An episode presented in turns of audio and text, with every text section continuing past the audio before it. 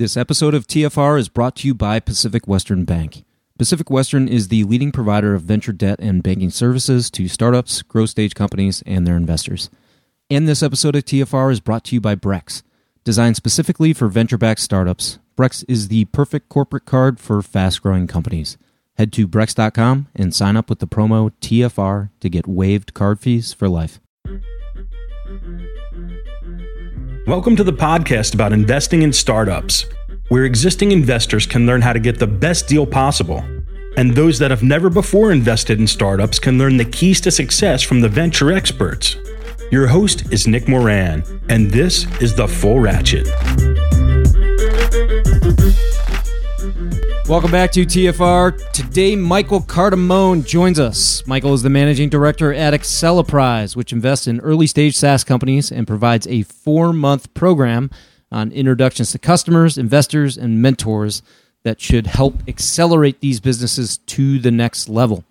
In today's interview, we discuss what it's like to work with the founder of Box, Aaron Levie, why Michael launched an accelerator instead of a traditional venture fund what he says to pundits that claim accelerator companies cannot figure it out on their own and thus are not fundable.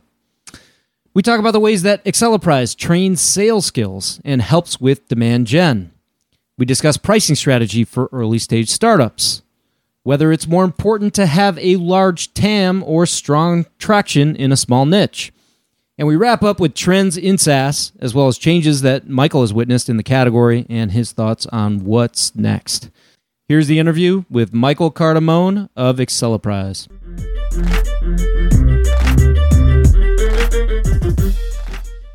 Michael Cardamone joins us today from New York City. Michael is the managing director at Acceleprise.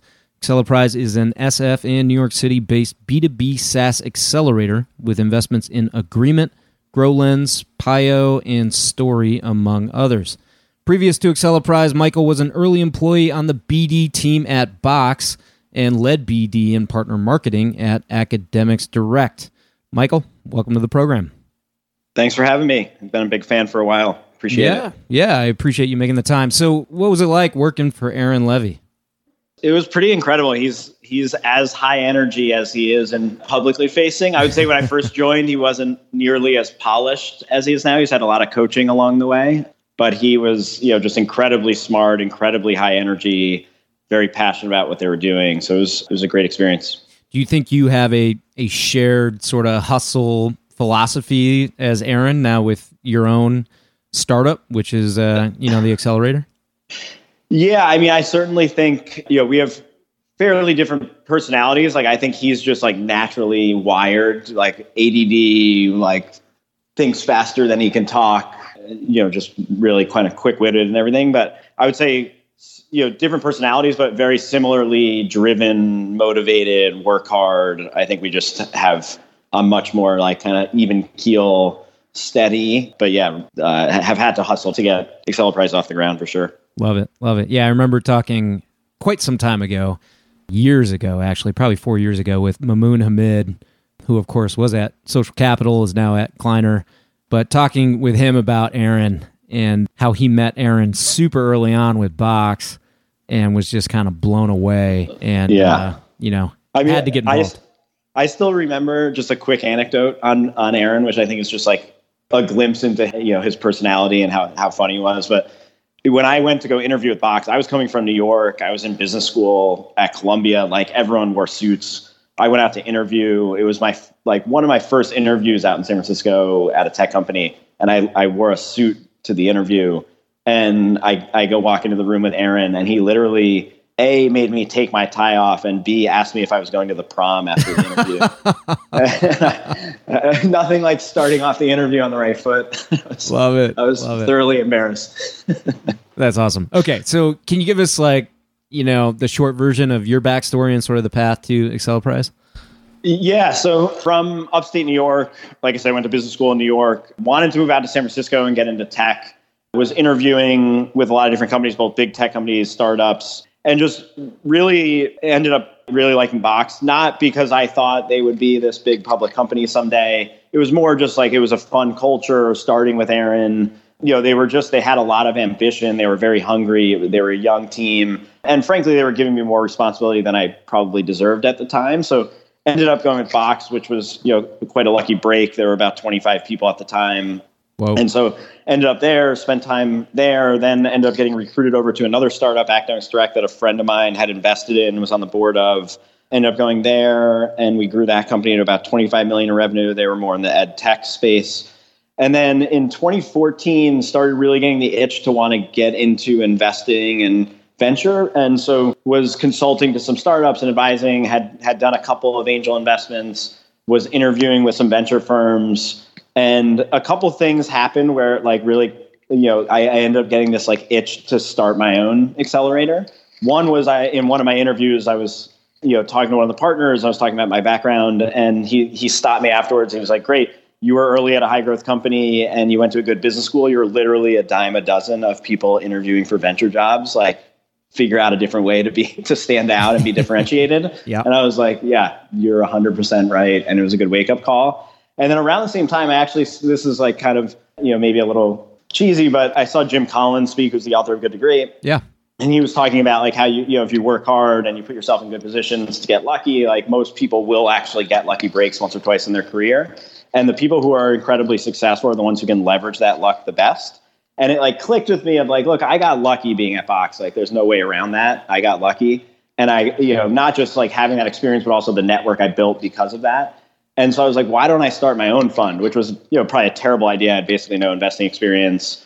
And so I, but, but I decided I got like hell bent on doing that. I started socializing with people in my network about the idea of doing a SaaS focused accelerator. I felt like it would be a good opportunity where with a small fund, you could have a meaningful impact on a lot of companies, still get a lot of equity and really, you know, scratch the operating itch of like being involved from, you know, very early days with the founders and really rolling up your sleeves. And so I started looking around at doing a SaaS focused accelerator, there were like two or three in the country that existed. One was Acceleprise in DC, got connected to the guys who were running that, but they were running it part time. They were all had started their own companies, which have been pretty successful, and they were thinking of not doing a second fund. So I ended up licensing their brand. They supported me in the beginning, but raised a separate separate fund in San Francisco and was able to just get a bunch of people to buy into it probably sooner than they should have given i had you know very little investing experience. So ended up getting people like nick mehta from you know ceo of gainsight and my old boss at box karen appleton who was the seventh employee there and rowan trollope who's the ceo of Five9 now Tien Tzuo ceo of Zuora. Like a lot of people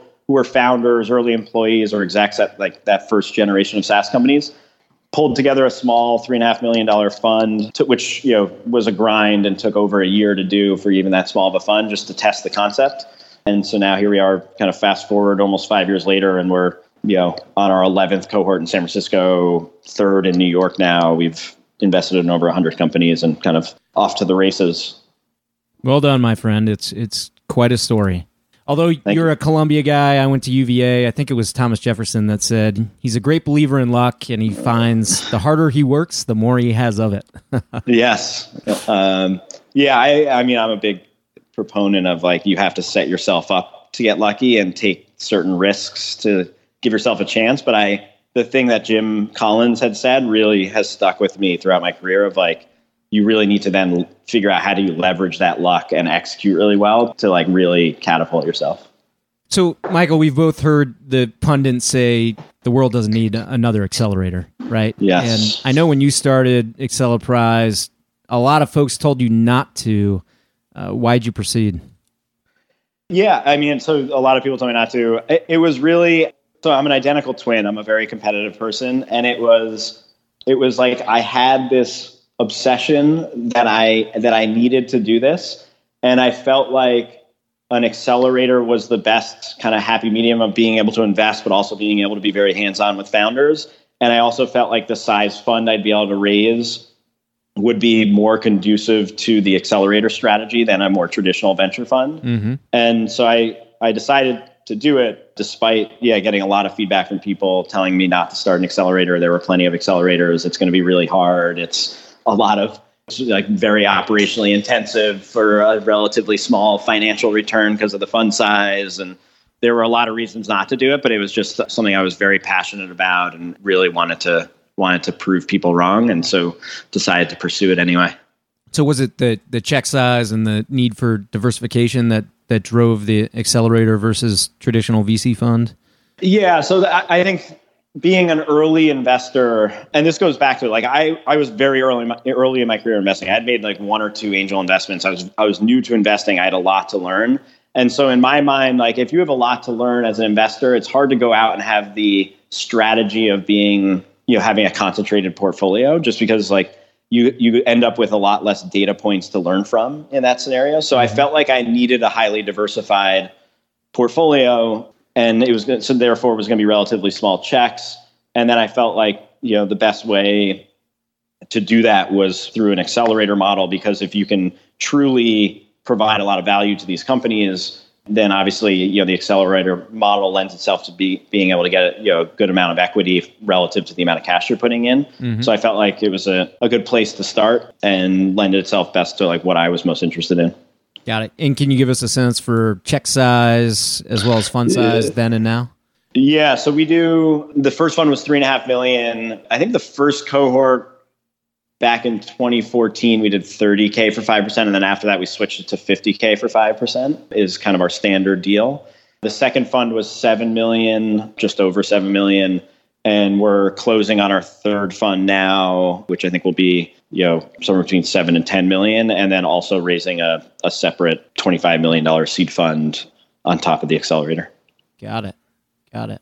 So michael you know one of the biggest criticisms of accelerators i actually just heard a vc saying this the other day. He basically said that accelerators are trying to help out companies to you know figure things out. Companies that can't figure it out on their own and he was saying that those are not the companies that he wants to invest in. You know, the founders that can't figure it out. What's your response to these folks? Yeah, I mean, I think that's a, a reasonable argument. Look, like the accelerator, most accelerators, you're not going to get repeat founders who have started and built a company and had, you know, reasonable success. Like those people don't go to accelerators and that's fine. And so there's like some of that kind of selection bias. But that doesn't mean you can't get people who are have had impressive track records of success previously in their career in whatever field they were doing, but are new to starting a startup. So many of those people have gone on to build successful companies, like that profile of person. And those people can benefit a lot from an accelerator. Like us specifically, we focus a lot on helping companies with go to market and sales and intros to customers. Like that's where really where we double down. So we get a lot of founders who you know, they're really smart. They've had a lot of great operating experience at various different companies, but maybe they're product and engineering led and they've never sold before. And so they want help selling and commercializing and, you know, building out sales processes that are scalable and repeatable. Like they, that doesn't make them a less impressive person or potentially less likely to be successful. It just means like it's a skill set that's missing in their in their skill set and and we can help them achieve that. And so I think in general, like accelerators, you often don't get highly successful repeat founders, which you know obviously de-risks an investment a little bit. But I, I don't think that means you can't get impressive people. Agreed. And let, us talk about that a bit, the the sales aspect. So I know that you you like working with people that have a willingness to sell, even if they don't have the capability. Clearly, based on what you just said. So how do you you know specifically help develop those sell skills for founders that are willing but but maybe uh, a bit green?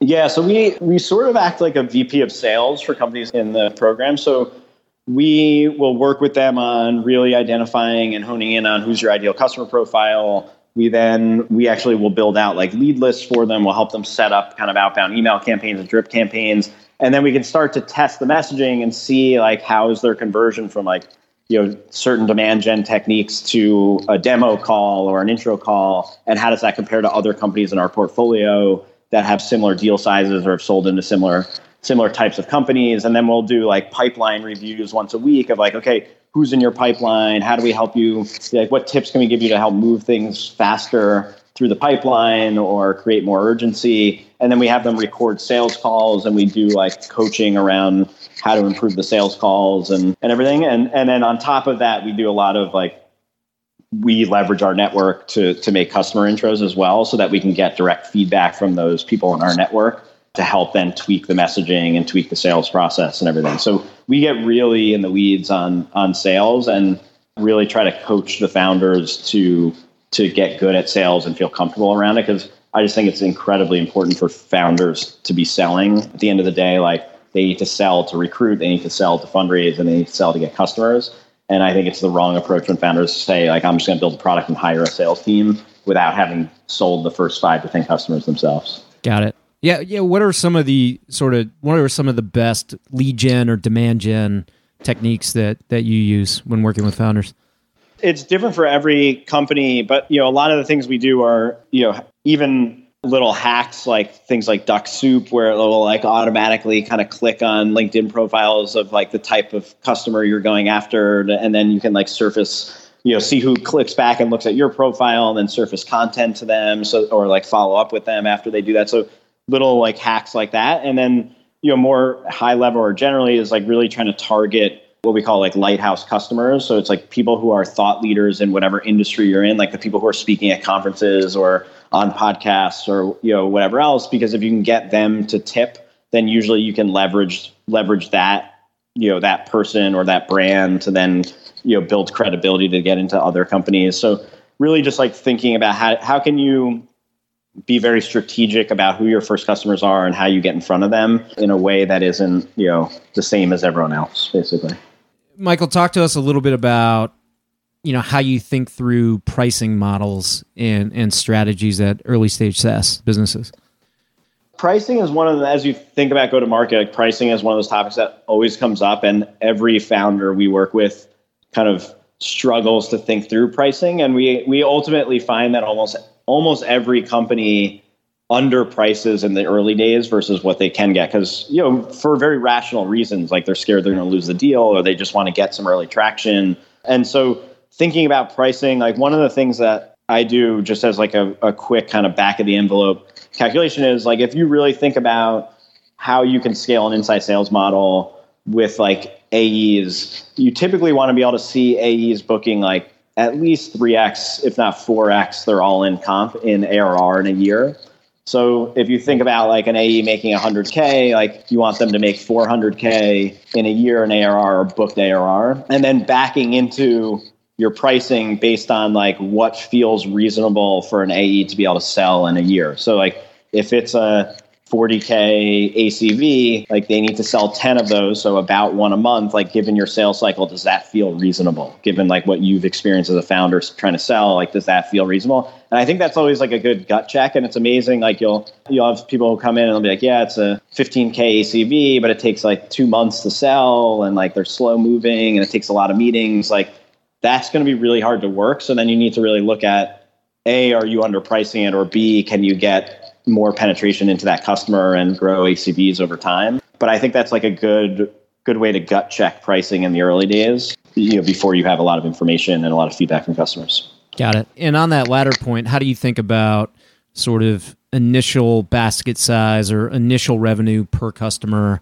you know, ACV levels versus, you know, expansion opportunities and you know how to phase those in over time yeah so I, I think it just needs to be a clear story around how you get there. So a good example is one of our companies indio you know which is selling software into commercial insurance companies. They're now at like series b stage but their acvs were really low in the early days but there was like a clear story of like look we're to our wedge in is solving this one problem with our customers but there are like 10 other things we can do once we get get in the door with those where they're using legacy software that we think we can replace over time. And they've been able to like consistently just continue to build out features to be you know have like parity of features with the legacy big incumbents and increase acvs over time because of it. But that was one where like it was hard to see the math work on an inside sales team but they've built out a big inside sales team with low acvs and then have been able to execute well on building out the correct features, getting feedback from customers to understand how they go deeper into the customer and get ACVs up over time. Um, and it's worked really well for them. How about, you know, related to that, how do you think about, you know, SOM versus TAM? Um, I saw it, just a tweet probably last week from Jason Lemkin that was something, you know, I'm paraphrasing here, but it was something to the effect of give me any business that can build out, you know, a strong beachhead with a really niche market and I can show you the path to like a huge business. So he was basically saying he doesn't need to see crazy TAM numbers early. He just wants to see really strong, you know, initial traction. You know, how do you guys think about that both when you're I guess vetting perspectives to get into the cohort as well as when you're working with companies progressing through it? Yeah, I, I mean, I agree with him. So I actually worked part time with with Jason, just as like a venture partner for the SaaStr Fund, uh, mostly so I could learn from him as an investor, and just you know, he's built an amazing community and business around SaaStr.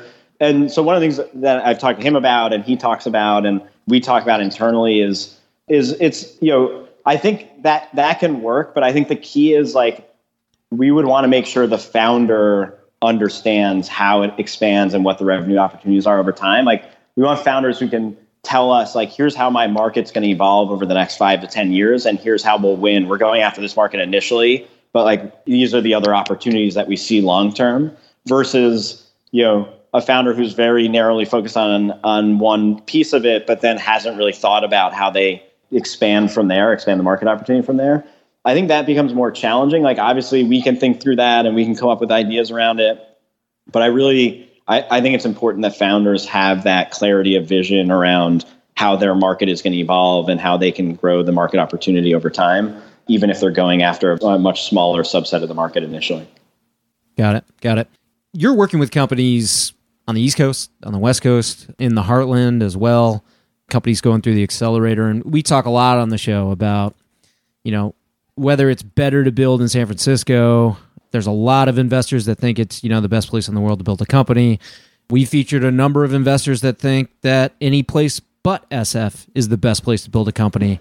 I think Jeff Clavier was recently on the program saying that it's more expensive to build a startup now than it was 10 years ago. Despite all the tools and the efficiencies that have been created, talent has just become egregiously expensive, you know, in the, the greater Bay Area.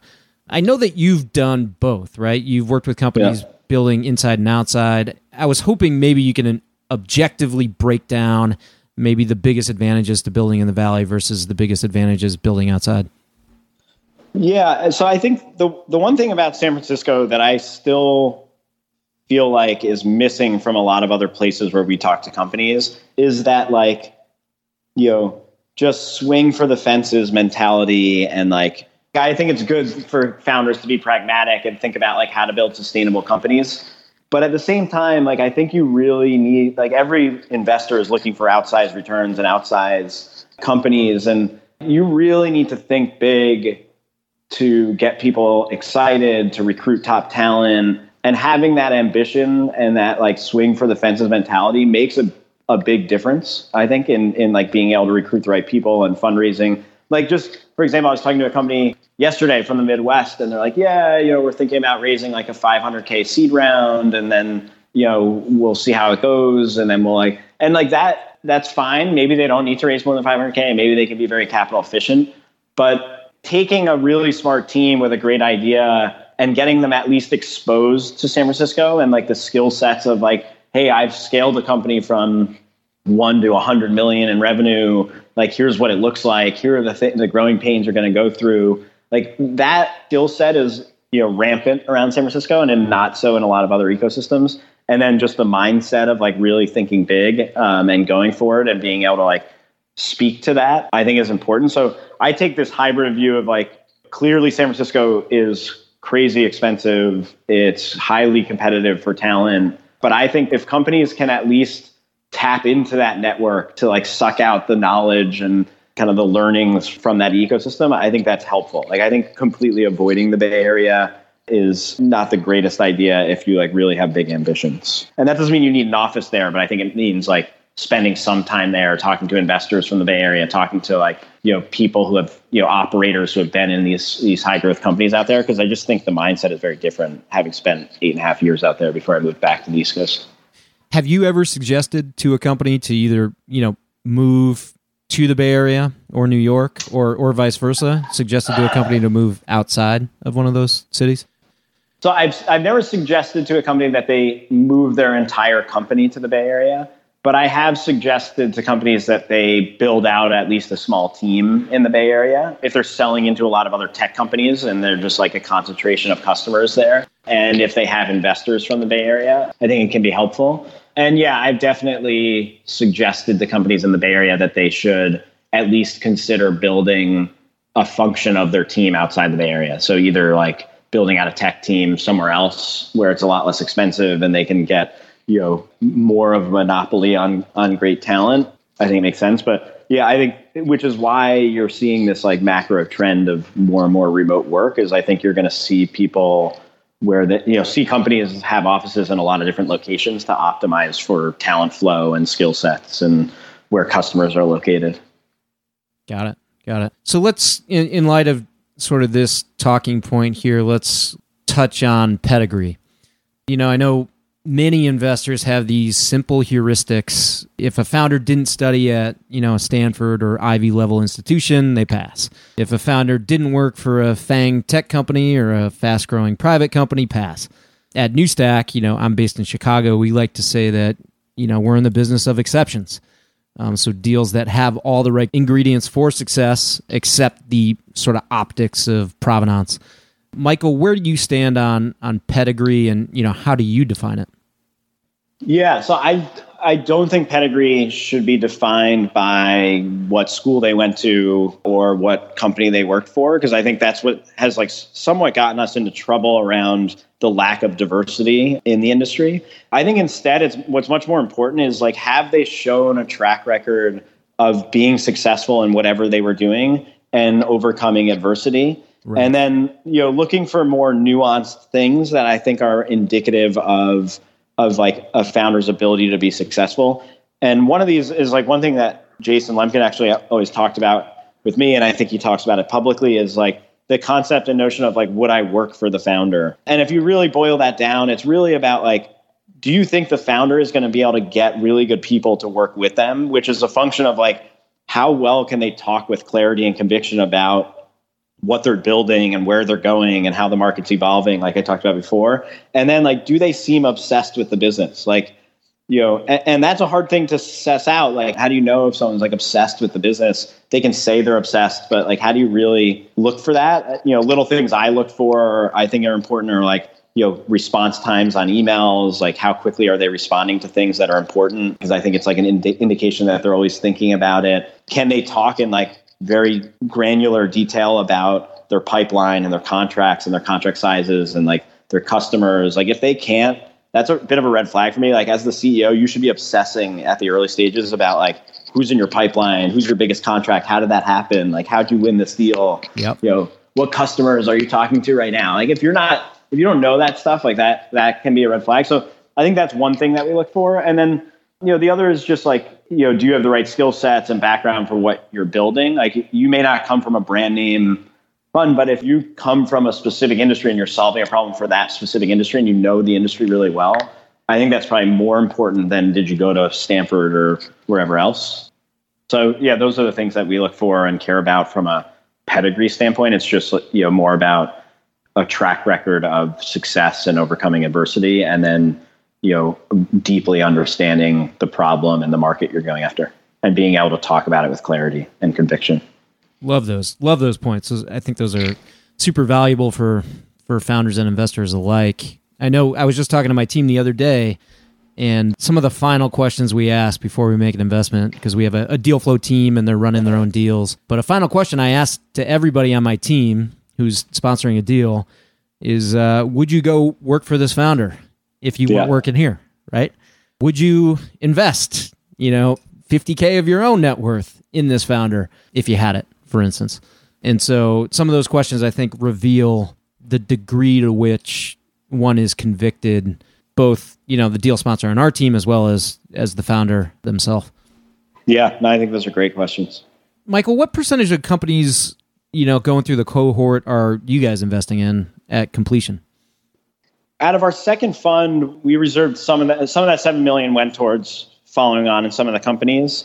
I think it's you know we're probably investing in about a third of the companies in follow on. Part of the rationale for raising this seed fund is you know being able to invest larger dollar amounts in a subset of the companies versus what we've been doing because a lot of our follow-on investments right now are still in the relatively small side like 50 to 150 range mm-hmm. but yeah it's probably about a third of the companies right now Got it. And in terms of measuring success, you know, if you had to pick one key metric that you're most proud of, what would you highlight?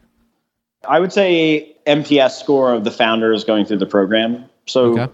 you know, like I said, for an accelerator, the the only way you can be successful as an accelerator is if you truly drive value for companies. And so that's been like a core KPI for our team from the beginning is like do founders have an amazing experience with the program? Did they feel like it was worth it and would they recommend other founders to the program?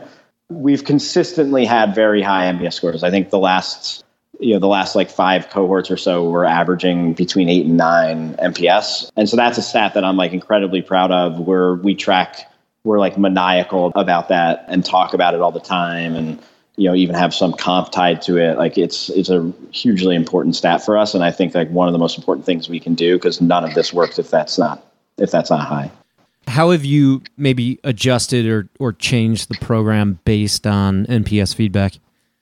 Yeah. So in the beginning, when I first started, it was just me for the first two years. And I was running around like crazy, trying to do everything, like find companies and like leverage my network to add I can relate, Michael. I can relate. Yeah. yeah. I think one of the things I realized was like I tried to do everything for them. I tried to be like amazing at everything and probably was mediocre at all of it.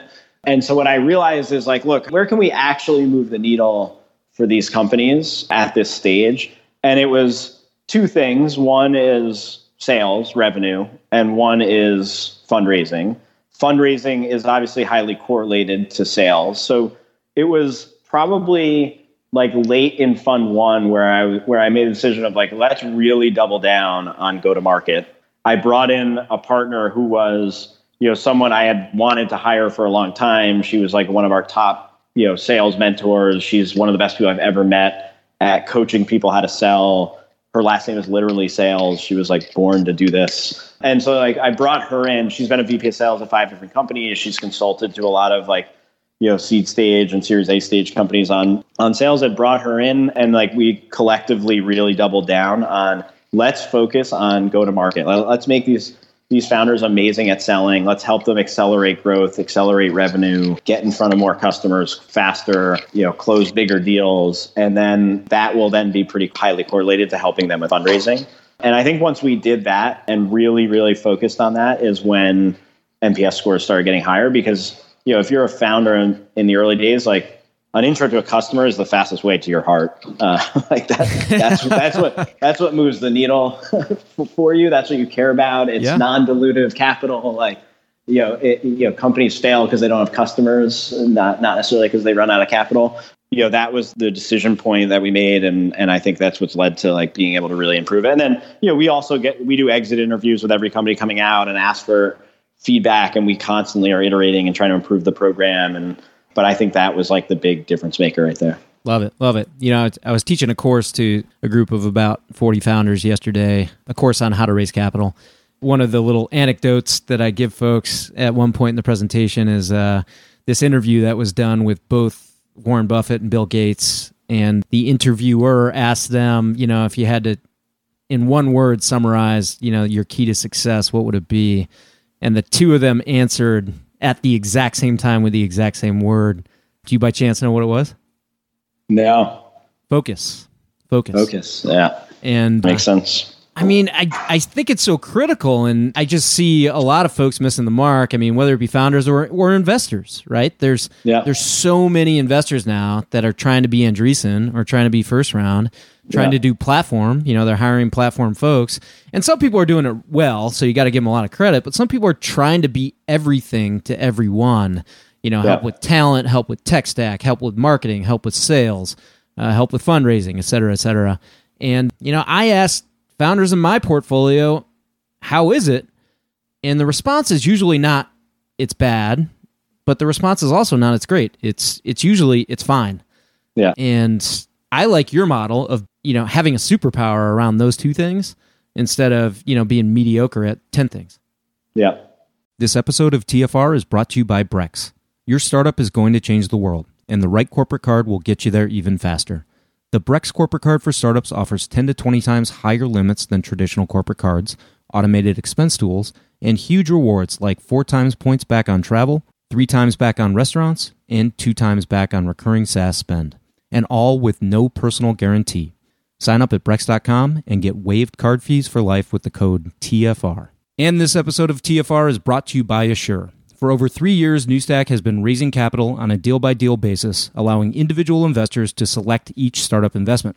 Assure is the company behind the scenes that powers this process. When we have 10, 20, or 30 angels investing in a startup, we can't put all those folks directly on the startup's cap table. So those investors are rolled into a special purpose vehicle that occupies just one line item on the cap table.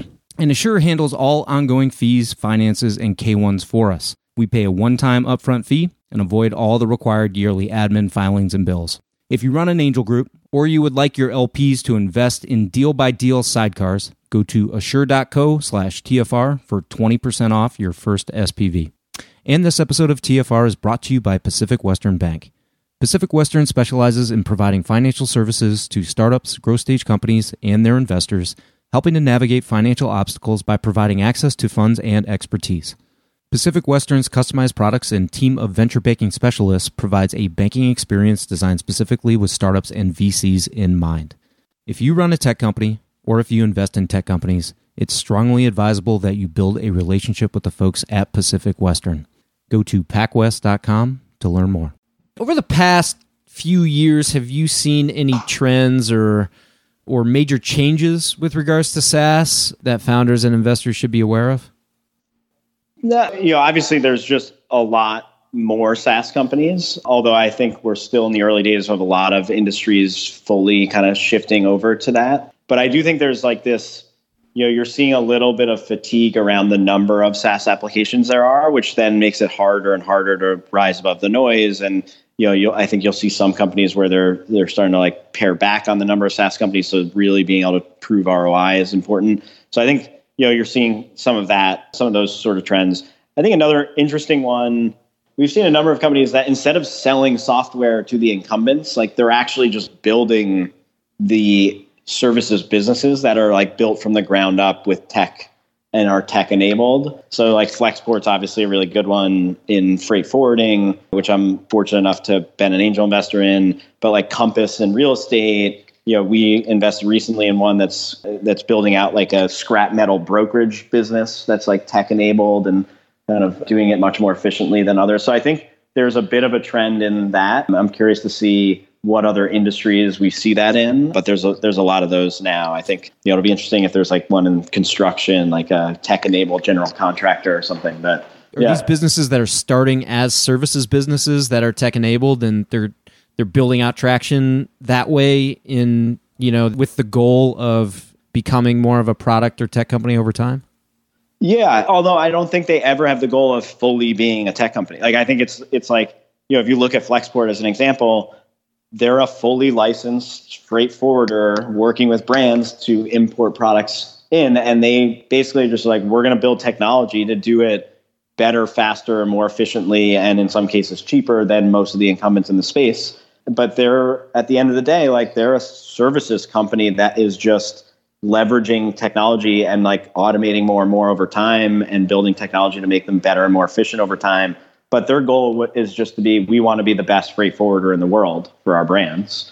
And it's like a bake off like they can go to brands and say you know try importing products some of your products with us versus your old freight forwarder and see what happens. And you know a lot of the early growth from flexport was was just like from my understanding at least from the outside looking in was you know they would just go and do ba- these bake offs and just win every time which was a great model. And so i think you'll see that in other like this one in the scrap metal industry you know he the founder was building out a scrap metal business but also is younger and kind of tech savvy and was was like hey i can do this better and more efficiently and build out software to do that and so he, you know, launched a tech-enabled kind of scrap metal brokerage company, which you know we really one of the reasons we really liked it is like the intersection of people who understand the scrap metal industry and have the wherewithal and ambition to build like a tech venture scale type business is probably pretty low,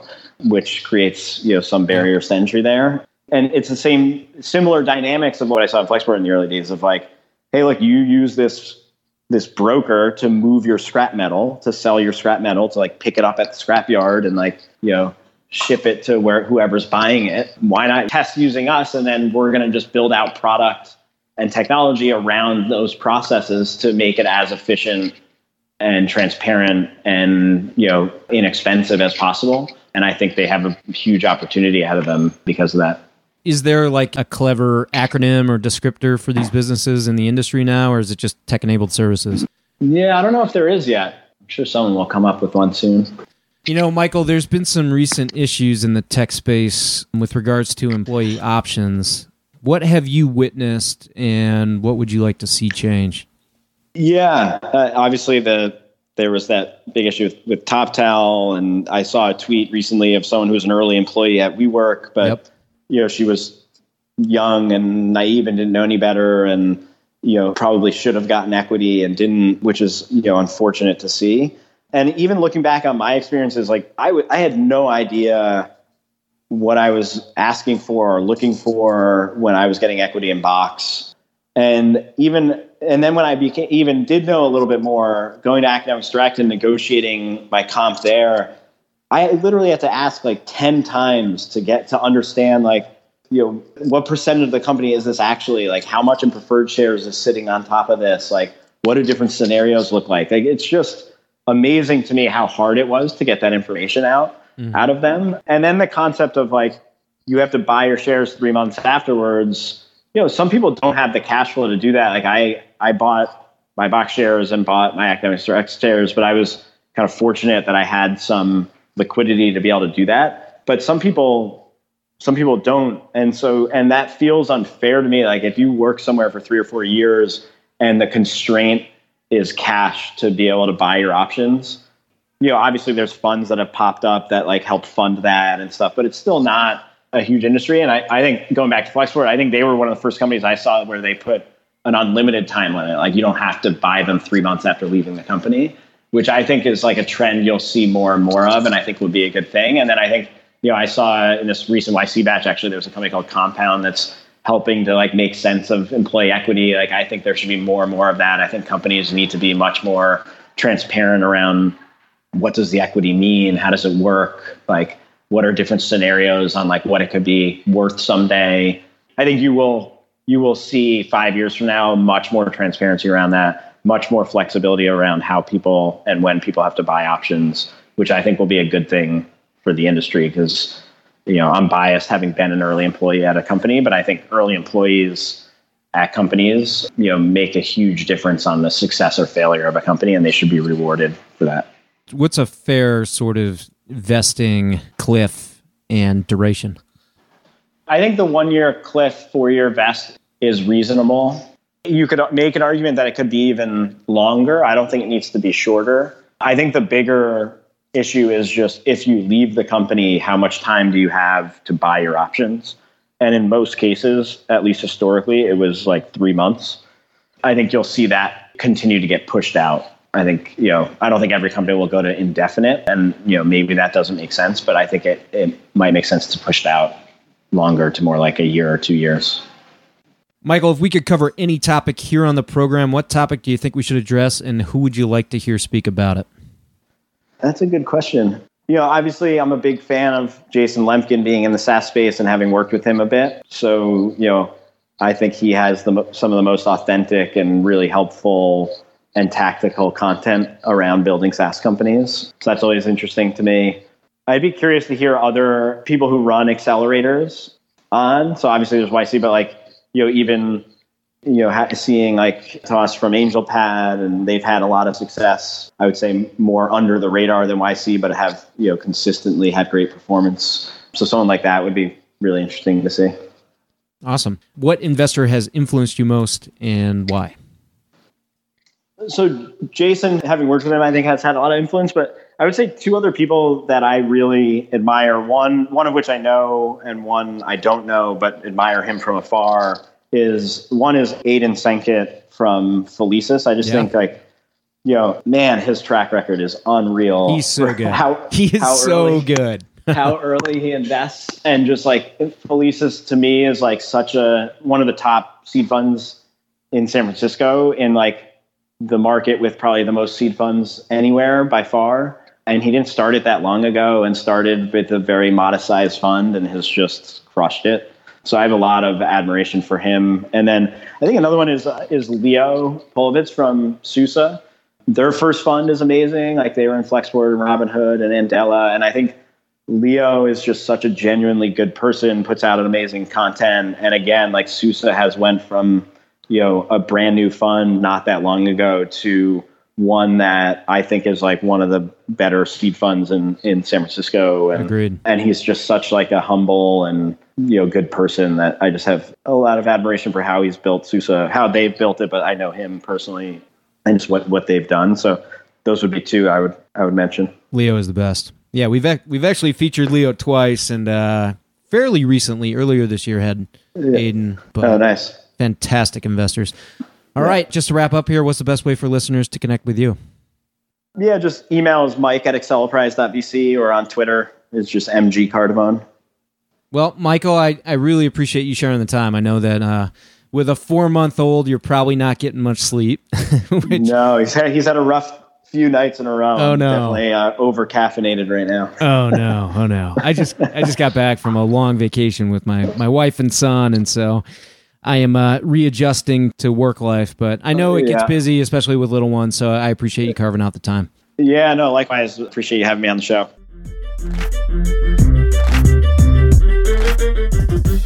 That will wrap up today's episode. Thanks for joining us here on the show. And if you'd like to get involved further, you can join our investment group for free on AngelList. Head over to angel.co and search for New Stack Ventures. There you can back the syndicate to see our deal flow, see how we choose startups to invest in, and read our thesis on investment in each startup we choose.